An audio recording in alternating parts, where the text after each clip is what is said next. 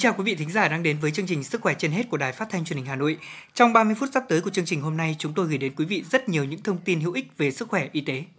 Thưa quý vị, u não xuất hiện khi có tế bào bất thường hình thành bên trong não. Khối u não có nhiều loại, trong số đó có những khối u ác tính và những khối u não lành tính. Tùy theo tuổi mắc bệnh, vị trí và tính chất mô bệnh học của u mà bệnh nhân có các biểu hiện khác nhau. Các triệu chứng này thường biểu hiện khác nhau đối với mỗi người bệnh, tùy thuộc vào vị trí của khối u, loại u, kích thước và tốc độ phát triển của nó.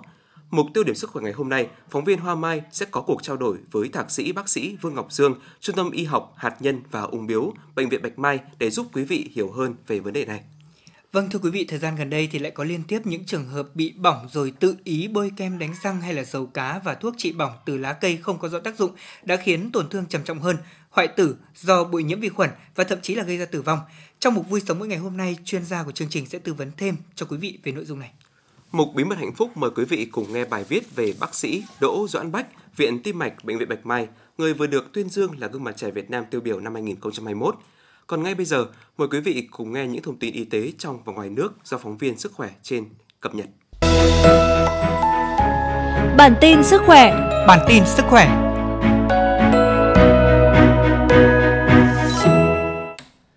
Cục Quản lý Dược Bộ Y tế ban hành công văn số 2308 về việc mở rộng chỉ định cho trẻ em từ 6 đến dưới 12 tuổi ờ, của vaccine Spikevac hay còn gọi là vaccine Moderna. Theo Cục Quản lý Dược, hiện nay vaccine Moderna đã được các nước thuộc Liên minh châu Âu, Australia, Canada phê duyệt tiêm cho trẻ. Liều lượng bằng một nửa người lớn, mỗi liều 0,25 ml, chứa 50 microgram vaccine mRNA. Một loại vaccine có chứa tối đa là 20 liều tiêm, một liệu trình có 2 liều tiêm. Căn cứ kết luận của Hội đồng tư vấn cấp giấy đăng ký lưu hành thuốc, nguyên liệu làm thuốc họp ngày 28 tháng 3 năm 2022, Cục Quản lý Dược đã đồng ý với đề nghị này. Chi nhánh công ty trách nhiệm hữu hạn Genpulling Pharma Việt Nam chịu trách nhiệm phối hợp với cơ sở sản xuất vaccine Moderna tiếp tục cập nhật bổ sung hồ sơ dữ liệu mới có liên quan trong quá trình lưu hành sản phẩm này. Ngày 31 tháng 3 tại Hà Nội, Học viện Health Careers International thành lập tại Australia đã tổ chức lễ ký kết với các đối tác chiến lược tại Việt Nam để tăng cường đào tạo nhân lực y tế cộng đồng. Tổ chức Y tế Thế giới WHO cho rằng, trước diễn biến phức tạp của dịch COVID-19, tỷ lệ mắc bệnh của bệnh không lây nhiễm gia tăng, tốc độ già hóa dân số tăng nhanh. Việt Nam cần xây dựng nguồn nhân lực y tế dự phòng phù hợp với nhu cầu xã hội, đáp ứng nhu cầu chăm sóc sức khỏe của người dân ngày càng cao. Ông Simon Squizert, Giám đốc điều hành Viện Y tế và Quản lý Học viện HCI chia sẻ, Học viện Health Careers International sẽ cùng với các đối tác chiến lược tại Việt Nam đào tạo những cử nhân y tế cộng đồng có đạo đức nghề nghiệp, hết lòng phục vụ cộng đồng, có kiến thức khoa học cơ bản, y học cơ sở, y tế công cộng vững chắc, có kỹ năng giám sát và phát hiện sớm bệnh dịch và tổ chức phòng chống dịch tại cộng đồng, tham gia tổ chức và thực hiện giáo dục sức khỏe cộng đồng. Chương trình đào tạo sẽ gồm có 3 giai đoạn, trong đó giai đoạn 1 là đào tạo kiến thức chung, giai đoạn 2 là đào tạo cử nhân với những kiến thức liên quan đến việc chăm sóc sức khỏe, giai đoạn 3 tập trung đào tạo thực hành. Lộ trình đào tạo nhân lực y tế cộng đồng được bảo đảm bằng tiêu chuẩn đào tạo của Úc. Học viên tham gia chương trình đào tạo sẽ có cơ hội được trải nghiệm thực tế tại các bệnh viện uy tín tại Úc. Bằng cấp học viên được nhận sau khi kết thúc chương trình đào tạo không chỉ được chấp nhận tại Australia, Việt Nam mà còn được chấp nhận trên toàn thế giới. Tuổi thọ trung bình của người dân thành phố Hồ Chí Minh là cao nhất cả nước. Đây là một trong những thông tin đáng chú ý vừa được Tổng cục Thống kê công bố trong báo cáo chỉ số phát triển con người HDI giai đoạn 2016-2020. Người dân ở thành phố Hồ Chí Minh, Đồng Nai đạt tuổi thọ trung bình 76,5 tuổi, cao nhất cả nước. Về tổng quan thì theo báo cáo này thì top 10 các địa phương mà người dân có tuổi thọ trung bình cao nhất hầu hết đều đến từ các tỉnh phía Nam như là Đà Nẵng, Tiền Giang, Bến Tre, Long An, Cần Thơ, Hậu Giang, Vĩnh Long. Phía Bắc chỉ có Hà Nội đạt mức trung bình là 75,5 tuổi, trong khi các tỉnh thấp nhất chủ yếu là các tỉnh vùng cao nguyên như là Tây Nguyên, Tây Bắc. À, tuy nhiên thì nhìn chung tuổi thọ trung bình của người Việt Nam đã tăng dần qua các năm. Báo cáo chỉ số phát triển con người HDI tổng hợp đo lường về sự phát triển của con người trên ba phương diện: sức khỏe, giáo dục và thu nhập. Sự cải thiện các chỉ số này phản ánh kết quả phát triển kinh tế xã hội của mỗi một địa phương. Theo tin từ Bệnh viện Bạch Mai, Trung tâm chống độc của bệnh viện vừa tiếp nhận bệnh nhân nữ 37 tuổi ở huyện Gia Lâm, Hà Nội nhập viện trong tình trạng hôn mê, co giật sau 4 ngày uống cà phê giảm cân. Theo lời kể của bệnh nhân, sau khi sinh con thứ ba, chị tăng cân khá nhiều, ảnh hưởng đến vóc dáng. Sau đó, chị được đồng nghiệp giới thiệu một loại cà phê giảm cân rất hiệu quả, uống một tuần có thể giảm được 4 kg. Chị đã mua một hộp 30 gói với giá 550.000 đồng và mỗi buổi sáng uống một gói. Sau khi xuất hiện các biểu hiện trên, bệnh nhân được người nhà đưa vào bệnh viện huyện. Sau đó bệnh nhân được chuyển thẳng đến trung tâm chống độc bệnh viện Bạch Mai trong tình trạng khó thở rồi hôn mê và co giật. Kết quả chụp cắt lớp cho thấy não của bệnh nhân bị tổn thương. May mắn sau khi nhập viện, bệnh nhân được các bác sĩ hồi sức cấp cứu, hỗ trợ hô hấp kịp thời nên tình trạng đã dần được cải thiện. Qua 10 ngày điều trị, đến nay, sức khỏe của bệnh nhân đã dần hồi phục. Tuy nhiên, di chứng có để lại hay không khi não bị tổn thương thì cần thêm thời gian kiểm tra mới có thể xác định được. Điều đáng chú ý, kết quả giám định của Viện Pháp Y cho thấy trong loại cà phê giảm cân mà bệnh nhân sử dụng có chứa sibutramine, một chất độc đã bị Bộ Y tế cấm sử dụng trong tân dược, thực phẩm chức năng vì những tác dụng nguy hiểm tới sức khỏe người dùng. Theo bác sĩ Nguyễn Trung Nguyên, giám đốc Trung tâm chống độc bệnh viện Bạch Mai, chất sibutramine có nhiều độc tính và tác dụng phụ, nguy cơ biến chứng về tim mạch, đặc biệt là đột quỵ và nhồi máu cơ tim, cho nên cả Mỹ và châu Âu đã ngừng sử dụng từ năm 2010. Các bác sĩ khuyến cáo giảm cân để làm đẹp là nhu cầu chính đáng của mọi người, nhất là đối với phụ nữ. Tuy nhiên, chị em không nên tin vào những lời quảng cáo có tác dụng giảm cân như thần dược, tìm đến các sản phẩm trôi nổi, không rõ nguồn gốc và chất lượng trên thị trường để nhận hậu quả đối với sức khỏe, thậm chí nguy hiểm đến tính mạng. WHO đã công bố kế hoạch cập nhật đối với COVID-19, trong đó thì chiến lược chính nếu được thực hiện vào năm 2022 sẽ cho phép thế giới chấm dứt giai đoạn khẩn cấp của đại dịch này. Tổng Giám đốc Tổ chức Y tế Thế giới WHO Tedros Adhanom Ghebreyesus cho biết trong một cuộc họp, trong trường hợp này, virus gây ra các đợt bùng phát ít nghiêm trọng hơn so với mức độ lây truyền đột biến thông thường khi mà khả năng miễn dịch suy giảm. Có thể cần tiêm các mũi vaccine tăng cường cho những người có nguy cơ cao nhất. Virus có thể có khả năng diễn ra với mô hình theo mùa, trong đó đỉnh điểm vào những tháng lạnh hơn, tương tự như là bệnh cúm. Theo WHO thì trong trường hợp khả quan nhất, các biến thể tới đây sẽ ít nghiêm trọng hơn đáng kể. Khả năng bảo vệ khỏi bệnh nặng sẽ lâu dài mà không cần phải tiêm mũi tăng cường trong tương lai hoặc là thay đổi đáng kể đối với các vaccine hiện tại. Cơ quan Kiểm soát và Phòng ngừa Dịch bệnh Hàn Quốc KCDA đã chính thức đưa Việt Nam ra khỏi danh sách các quốc gia tăng cường kiểm dịch. Quyết định trên được đưa ra sau khi cơ quan kiểm soát và phòng ngừa dịch bệnh tại Hàn Quốc xem xét toàn diện phân tích rủi ro theo quốc gia và số lượng các trường hợp nhiễm COVID-19 được xác nhận khi nhập cảnh. Ngoài Việt Nam, Hàn Quốc cũng quyết định rút tên Myanmar và Ukraine khỏi danh sách tăng cường kiểm dịch. Thưa quý vị, cũng từ ngày 1 tháng 4 thì du khách đến với Thái Lan cũng sẽ không cần phải thực hiện xét nghiệm COVID-19 trước khi khởi hành. Theo đó, Thái Lan sẽ bỏ quy định yêu cầu phải có chứng nhận kết quả xét nghiệm PCR âm tính trước khi khởi hành với những du khách nhập cảnh theo các chương trình xét nghiệm và lên đường hay là hộp cát. Tuy nhiên, khi đến với nước này, du khách vẫn sẽ phải làm xét nghiệm PCR. Họ cũng được yêu cầu tự xét nghiệm bằng phương pháp kháng nguyên vào ngày thứ năm sau khi đến và theo dõi sức khỏe tại nơi lưu trú. Mới đây, các nhà khoa học cuối cùng cũng đã hoàn thành bản thiết kế gen đầy đủ với trình tự hoàn chỉnh, không có khoảng trống nào. Việc giải mã thành công toàn bộ gen người diễn ra sau hơn hai thập kỷ bản phác thảo bộ gen người được công bố như một cột mốc khoa học. Thành tựu này dự kiến sẽ mở đường cho những hiểu biết mới về sức khỏe con người và những gì khiến con người thật đặc biệt so với các sinh vật sống khác. Sắp xếp trình tự một bộ gen giống như cắt một cuốn sách thành các đoạn văn bản, sau đó cố gắng tái tạo lại cuốn sách bằng cách ghép các đoạn văn bản lại với nhau. Những đoạn văn bản có chứa nhiều từ và cụm từ phổ biến hoặc lặp lại sẽ khó được đặt đúng vị trí của chúng hơn là những đoạn văn bản độc đáo hơn. Trước khi được hoàn thành, khoảng 8% bộ gen của con người vẫn bị thiếu, bao gồm các đoạn DNA lớn có nhiều trình tự lặp lại. Điều này là do những khó khăn kỹ thuật trong việc sắp xếp chúng. Các nhà khoa học bấy giờ đã có thể đơn giản hóa bài toán này và điền nốt 8% còn thiếu bằng cách sử dụng một loại tế bào bất thường chỉ chứa DNA được thừa hưởng từ cha. Cần giải thích thêm là hầu hết các tế bào trong cơ thể chứa hai bộ gen, một thừa hưởng từ cha, một thừa hưởng từ mẹ. Điều này cũng có thể cung cấp những manh mối quan trọng về việc tổ tiên loài người chúng ta đã trải qua những thay đổi tiến hóa nhanh chóng, dẫn đến nhận thức phức tạp hơn như thế nào. Theo các nhà khoa học, việc hoàn thiện trình tự bộ gen người giống như đeo một cặp kính mới, giúp giới y khoa hiểu rõ hơn về chính loài người chúng ta. Tiêu điểm sức khỏe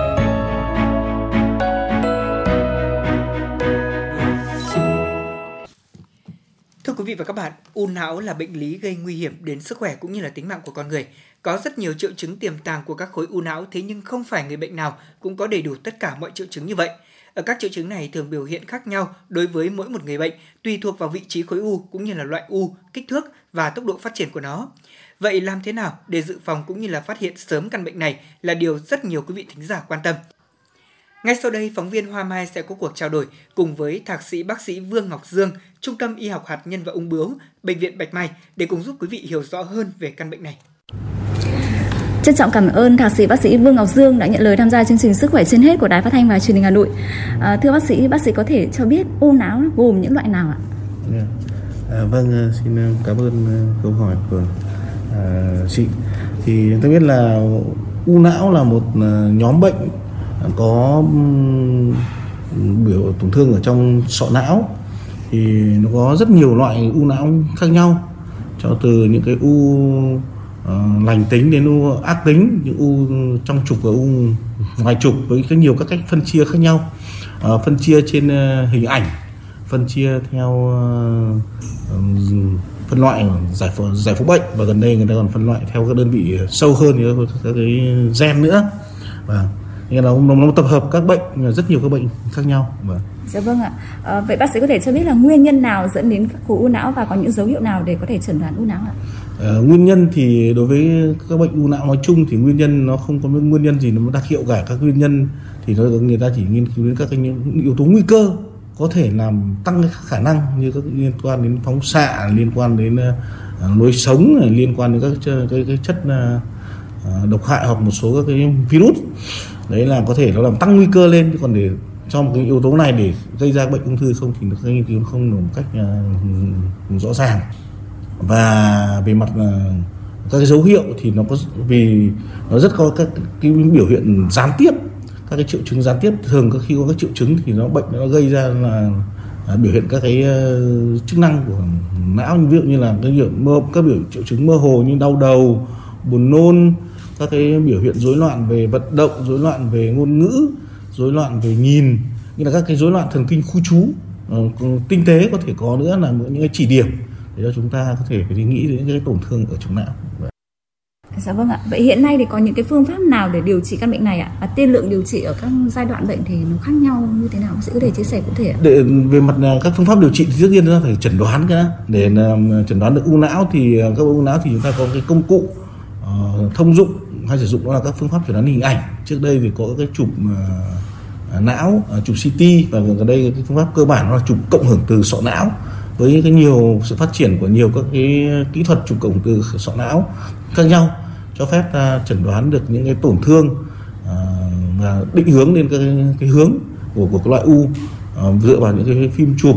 Qua đó thì người ta sẽ có cái phương pháp pháp điều trị tiếp theo tùy từng loại bệnh khác nhau có những cái phương pháp căn bản đó là phẫu thuật. Mở đấy phẫu thuật. Mà bây giờ có phẫu thuật robot phẫu thuật nội soi cũng như là các phương pháp kết hợp cùng với bộ là điều trị xạ trị xạ phẫu. Và nếu mà các u ác tính thì có thể dùng thêm cả hóa chất nữa. Vâng. cái tiên lượng điều trị thì nó như thì nhóm u não là tập hợp của rất nhiều bệnh do vậy tiên lượng nó phụ thuộc vào từng bệnh cụ, cụ thể. Những cái có những bệnh tiên lượng rất là xấu những cái tổn thương u à, ác tính như u nguyên bào thần kinh đệm đấy là tiên lượng cái thì điều trị rất là khó khăn còn những u có tiên lượng tốt, như là những nhóm u lành,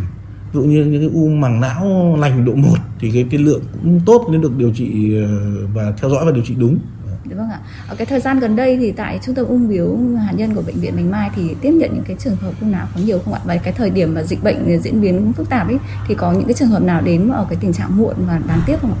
À, trung tâm ung biếu thì đã điều trị ờ, rất nhiều các cái loại hình u não khác nhau và cũng như là các cái tổn thương sọ não khác nhau. Vì ờ, chúng chúng tôi cũng đã có nhiều kinh nghiệm trong cái việc điều trị uh, u não. Chúng tôi có một cái hội đồng hội trần phối hợp trên là bác chuyên gia phẫu thuật chuyên gia chuẩn đoán hình ảnh uh, chuyên gia xạ trị xạ phẫu và các lĩnh vực khác một số lĩnh vực khác uh, đặc biệt là cả giải phẫu bệnh để đánh giá à, và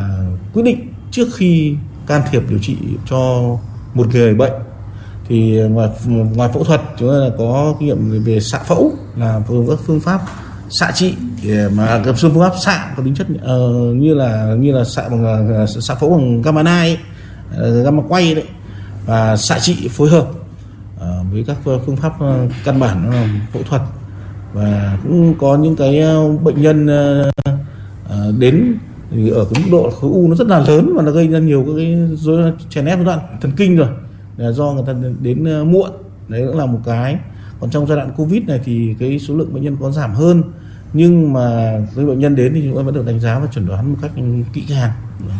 Dạ vâng ạ. À, vậy ờ, theo bác sĩ thì có những cái nguyên nhân nào dẫn đến cái việc mà họ thường đến viện khi đã quá muộn? Nó có cái bệnh u não này nó có dễ nhầm lẫn cái triệu chứng nó nhầm lẫn với những căn bệnh khác hay không ạ?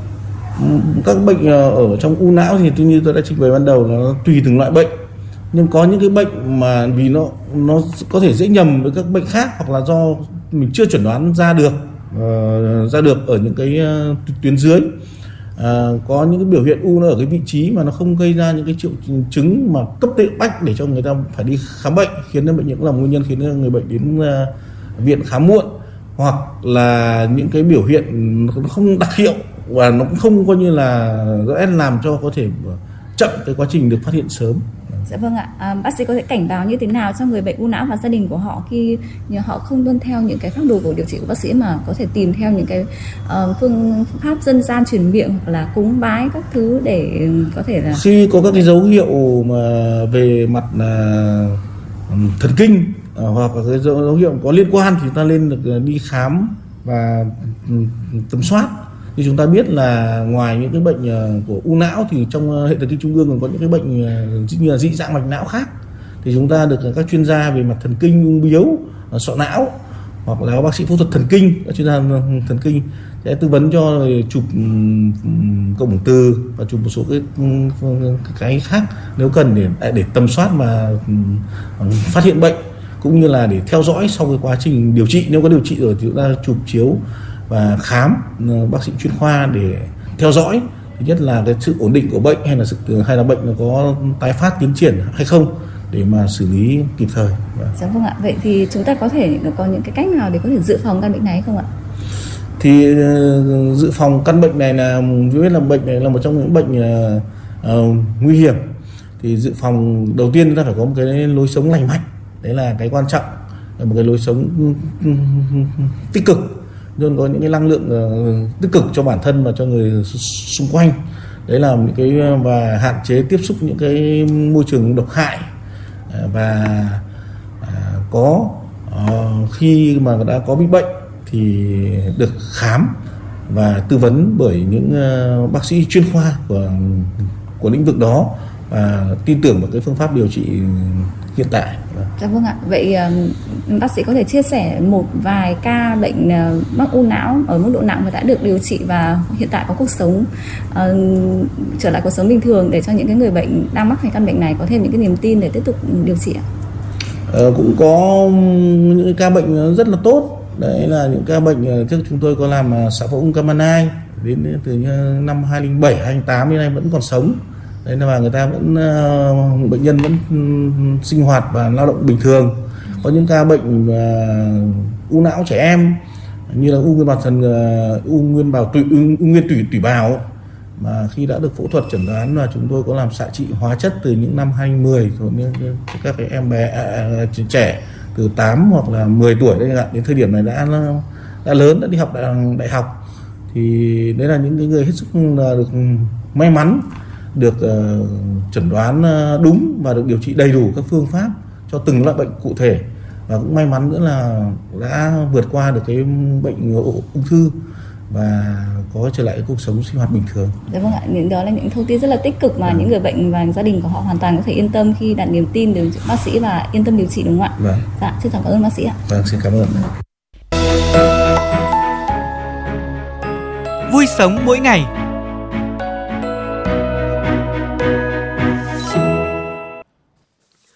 quý vị và các bạn, theo thống kê hàng năm, trên thế giới tai nạn bỏng chiếm vị trí hàng đầu trong những loại tai nạn xảy ra tại nhà của trẻ em và cũng là nguyên nhân đứng hàng thứ hai gây tử vong cho trẻ. Khác với người lớn, trẻ em khi bị bỏng dù diện tích nhỏ cũng có thể gây rối loạn toàn thân. Diễn biến bệnh bỏng thường phức tạp hơn. Điều đáng nói là khi trẻ bị bỏng, nhiều phụ huynh chủ quan không sơ cứu đúng cách hoặc không đưa trẻ đến điều trị tại các cơ sở y tế để được cấp cứu mà tự ý điều trị tại nhà khiến trẻ gặp phải những hậu quả đáng tiếc. Bác sĩ Phạm Thanh Tâm, Trung tâm cấp cứu và chống độc Bệnh viện Nhi Trung ương cho biết, bệnh viện đã từng tiếp nhận rất nhiều trường hợp bị biến chứng do dùng thuốc nam như là hoại tử vùng bỏng, vết bỏng bị viêm ăn cả vào xương và thậm chí là tử vong vì nhiễm trùng máu, nhiễm trùng toàn thân. Những hậu quả đáng tiếc này chỉ vì sai lầm trong quá trình cấp cứu và tự ý chữa bỏng tại nhà theo cách dân gian. Nhiều gia đình đã chườm đá trực tiếp lên vùng bỏng hoặc dùng nước đá để ngâm. Đây là một sai lầm vì vô hình chung khiến em bé bị thêm một lần bỏng nữa là bỏng nhiệt lạnh và trẻ cũng phải đối mặt với nguy cơ bị hạ nhiệt độ. Tổng diện tích da trên cái thể trọng cơ thể của em bé thì ờ, lớn hơn nhiều so với cả diện tích da trên thể trọng của người lớn. Đấy, cái thứ nhất, cái thứ hai nữa là cái hệ thống miễn dịch của em bé thì cũng chưa thật sự hoàn thiện như là ở người lớn thế nên là cái việc mà sơ cứu chăm sóc nó cũng khác hoàn toàn so với người lớn và kể cả hơn nữa là ở người lớn ấy, thì các cái biện pháp dân gian đó cũng không được khuyến cáo chứ không cứ gì chỉ ở có trẻ trẻ em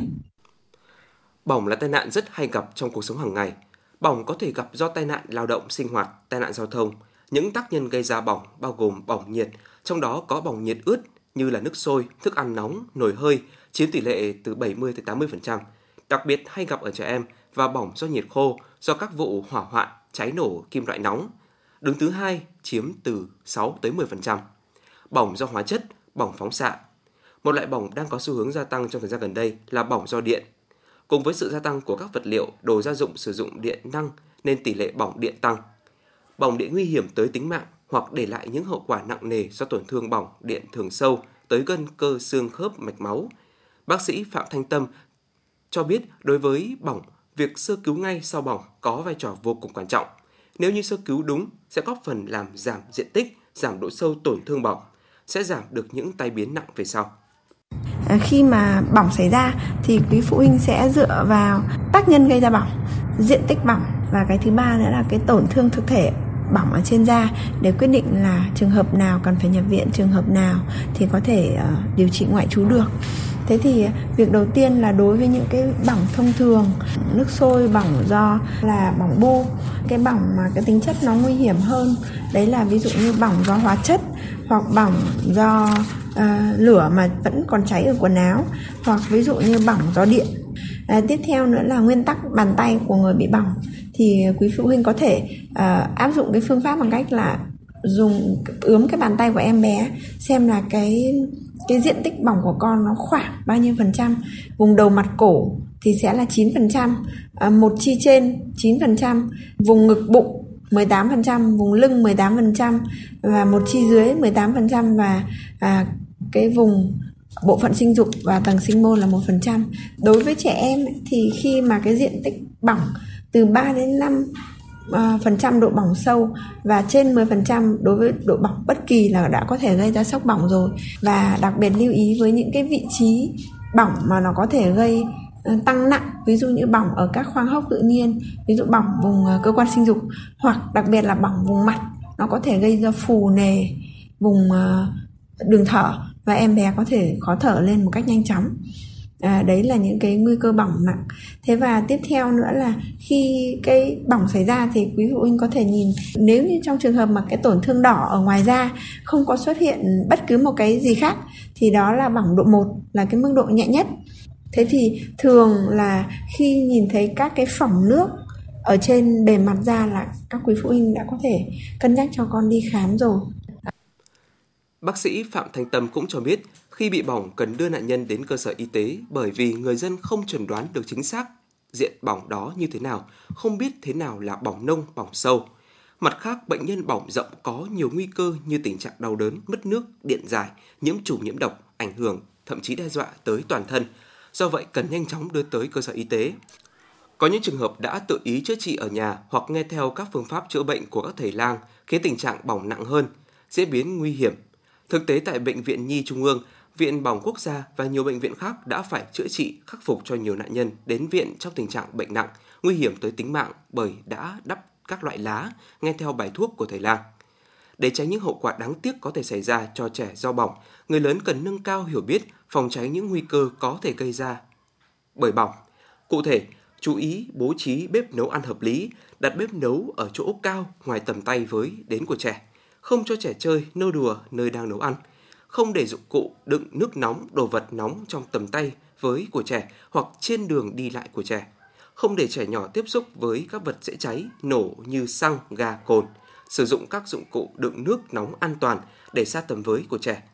Ngoài ra, phụ huynh cần chú ý thường xuyên trông nom để mắt đến trẻ mọi lúc mọi nơi, đặc biệt là trẻ nhỏ đang trong độ tuổi tò mò hiếu động. Tuyệt đối không được chủ quan vì chỉ cần lơ là, bé có thể bị bỏng bất cứ lúc nào. Bí mật hạnh phúc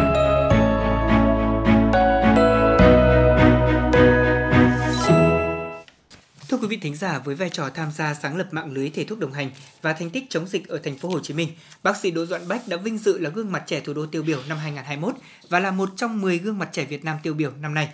Bác sĩ Bách là người tham gia sáng lập vận hành mạng lưới thầy thuốc đồng hành, đã giúp tiếp cận với 150.000 F0, gọi 450.000 cuộc gọi thành công, cứu chữa kịp thời các ca trở nặng. Xin chào các bạn, tôi là bác sĩ Đỗ Doãn Bách đến từ mạng lưới thầy thuốc đồng hành. Vâng, câu chào quen thuộc gắn với hình ảnh của một bác sĩ trẻ trong các clip hướng dẫn F0 tại nhà hẳn là không còn xa lạ với người dân trong những ngày dịch bệnh Covid-19 nóng bỏng nhất ở thành phố Hồ Chí Minh. Và với vị bác sĩ trẻ này thì anh hiện đang công tác tại Viện Tim mạch Bệnh viện Bạch Mai. Những ngày tháng chống dịch gian khổ đó cũng là quãng thời gian đầy tự hào bởi đó là lý tưởng sống của những người làm ngành y. Và nhắc tới giải thưởng gương mặt trẻ tiêu biểu năm 2021 mà anh vừa được vinh danh mới đây, thì bác sĩ Đỗ Doãn Bách chỉ khiêm tốn mỉm cười và chia sẻ rằng đó là vinh dự rất lớn đối với tôi, những đóng góp đó là trách nhiệm mà một bác sĩ trẻ cần phải làm. Bác sĩ Đỗ Doãn Bách được vinh danh là gương mặt trẻ tiêu biểu năm 2021 nhờ những thành tích và đóng góp nổi bật như sáng lập và vận hành mạng lưới thầy thuốc đồng hành, tiếp cận với 150.000 bệnh nhân F0, gọi được 450.000 cuộc gọi thành công, phát hiện được 1.415 bệnh nhân có nguy cơ cao, hỗ trợ cấp cứu chuyển viện, sắp xếp và phân bổ 5.000 bác sĩ tình nguyện viên về các quận huyện ở thành phố Hồ Chí Minh, Bình Dương, Cần Thơ, Hà Nội. Tổ chức công tác tập huấn về chăm sóc người bệnh cho các bác sĩ và tình nguyện viên trong mạng lưới này. Hỗ trợ telehealth về chuyên ngành tim mạch, nội khoa cho các bệnh nhân F0 có mắc bệnh lý tim mạch kèm theo. Hỗ trợ phân luồng và chuyển các bệnh nhân nguy cơ cao từ các nhóm thuộc khu vực Bình Dương cho cơ sở y tế tập trung cập nhật các thông tin về chuẩn đoán điều trị COVID-19 trên các công trình nghiên cứu hoặc tại bệnh viện giã chiến số 16 để làm tài liệu cho các bác sĩ cũng như các tình nguyện viên. Với những đóng góp trong công tác chống dịch, bác sĩ Đỗ Doãn Bách cũng đã được nhận giấy khen của Bộ trưởng Bộ Y tế về phòng chống dịch bệnh COVID-19 tại thành phố Hồ Chí Minh, giấy khen của Giám đốc bệnh viện Bạch Mai về phòng chống dịch bệnh COVID-19 tại bệnh viện giã chiến số 16 vào tháng 7 năm ngoái, khi dịch bệnh COVID-19 bùng phát mạnh tại thành phố Hồ Chí Minh cùng với các tỉnh phía Nam, lượng bệnh nhân tăng nhanh chóng, y tế địa phương bị quá tải, hàng chục nghìn các cán bộ y bác sĩ tình nguyện viên trên cả nước đã kêu gọi điều động hỗ trợ. Đi theo tiếng gọi đó, bác sĩ trẻ Đỗ Doãn Bách cũng là tình nguyện viên viết đơn sung phong vào miền Nam chống dịch. Mang theo hành trang của mình là kinh nghiệm, kiến thức cùng với nhiệt huyết của tuổi trẻ, dù biết phía trước là bao nhiêu gian khổ, Thế nhưng với khát khao mong muốn được đến tận nơi, giúp đỡ càng nhiều người bệnh càng tốt, bác sĩ Bách đã không ngần ngại lên đường.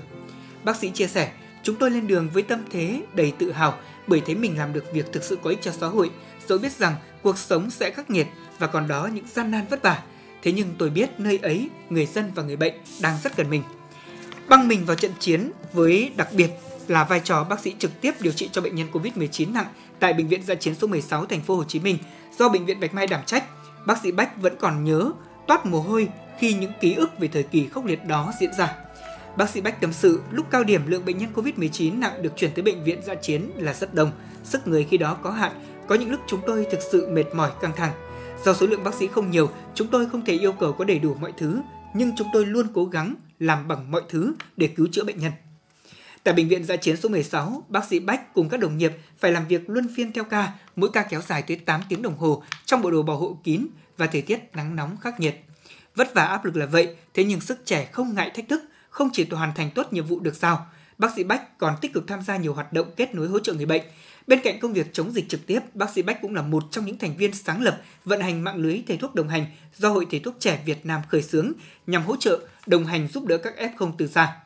Nhớ lại những ngày đầu thành lập mạng lưới thầy thuốc đồng hành, bác sĩ Bách chia sẻ, với mong muốn tìm ra phương án nhằm giảm tải gánh nặng cho y tế địa phương, mạng lưới thầy thuốc đồng hành đã được ra đời. Thời điểm đó, người dân mắc COVID-19 họ rất dễ rơi vào trạng thái hoảng loạn, lo sợ khi mà có quá, quá nhiều ca F0 cũng như là dịch bệnh căng thẳng ở phía Nam. Bởi vậy, họ luôn cố gắng để có thể liên lạc được với y tế, mong muốn được vào viện điều trị càng sớm càng tốt. Đồng thời phối hợp cùng với y tế địa phương hỗ trợ các trường hợp nhập viện cấp cứu khi có diễn biến nặng, với mục đích đó, mạng lưới thầy thuốc đồng hành ra đời trở thành cánh tay nối dài cho y tế địa phương. Ngay từ khi đi vào hoạt động, mạng lưới đã mang lại những hiệu quả thiết thực, hỗ trợ chia sẻ cùng với những khó khăn của bệnh nhân. Quá trình thành lập mạng lưới thầy thuốc đồng hành với bác sĩ Bách cùng các đồng nghiệp thực sự là một nhiệm vụ thần tốc khi chỉ có 10 ngày để xây dựng và đưa vào hệ thống.